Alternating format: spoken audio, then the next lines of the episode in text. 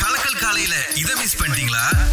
இப்பயே கேளுங்க. அவங்கள வந்து அசாம் ஐஸ்கிரீம் அப்படின்னு சொல்லி ஒருத்தர் நம்ம ஒரு டேஸ்டுக்கு இறங்குவோமேன்னு சொல்லி. லோக்கல் டேஸ்ட்னா வாழைப்பழம் இருக்குது அன்னாசிக்கா இருக்குது இல்ல டுரியான் இருக்கு. என்ன நீங்க? அதெல்லாம் பேசிட்டு இருக்கீங்க. அவர் பொத்தாய வச்சு ஐஸ்கிரீம் பண்ணிருக்காரு சில பேருக்கு பத்தாயினா பிடிக்காது.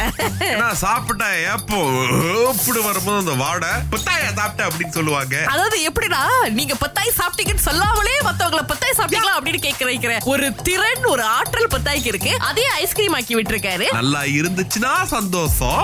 டிமாண்ட் வந்து அப்படி அது மிகப்பெரிய அளவுல சக்சஸ் ஆனிச்சுன்னா உங்களுக்கு முடிஞ்சா நாங்க சொல்றோங்க. நாயால ஊறுகால அடுத்து வந்து ஐஸ்கிரீம் கண்டுபிடிக்க முடியாது? என்னென்னமோ பண்றீங்க.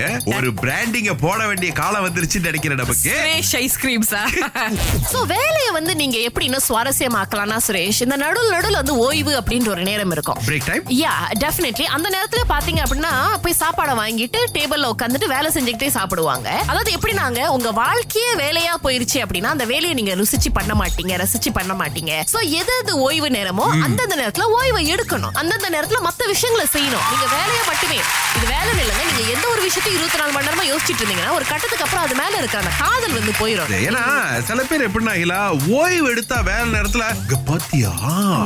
இவ்வளவு சோம்பேறியா இருக்கான் இன்னொன்னு என்ன நினைப்பாங்கன்னா இல்ல நம்ம ஓய்வு நேரத்திலயும் வேலை செய்யற மாதிரி பார்த்தாதான் பாஸ் அடுத்து நமக்கு வந்து ஏதாவது சேலரி இல்ல போனஸ் எல்லாம் இன்க்ரீஸ் பண்ணுவானா ப்ரொடக்டிவிட்டி இருந்தா தாங்க அந்த பக்கம் அதை இன்க்ரீஸ் பண்ண முடியும். ஆக கடைசியா என்ன சொல்லிருக்காங்கன்னா வேலை செய்யற ஆளுங்க கூட நல்லா பழகுங்க. அந்த நட்புணர்வு அகிலா ரொம்ப முக்கியம். வாட்ஸ்அப் அனுப்பியிருக்காரு அப்படின்னா.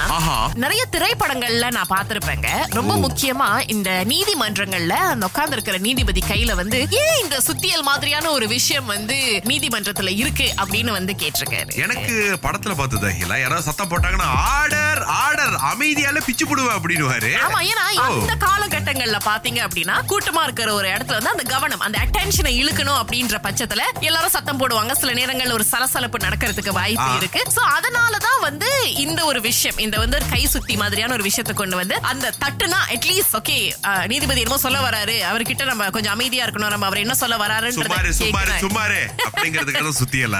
ஆமா. திங்கள் முதல் வெளிவரை காலை ஆறிலிருந்து பத்து வரை. கலக்கல் காலையில் சுரேஷ் மற்றும் அகிலாவுடன் இணைய தவறாதீங்க. ராகா ஆஹா சிறதேசை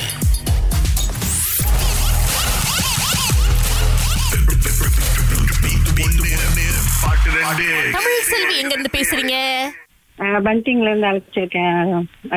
இதுதான் உங்களுக்கான கேள் பாடல். அது அவங்களும் கொஞ்சம் தடுமாறுறாங்க.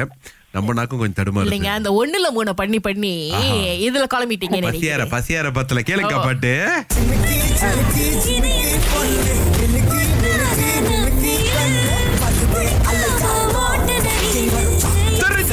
தமிழ் செல்வி அக்கா?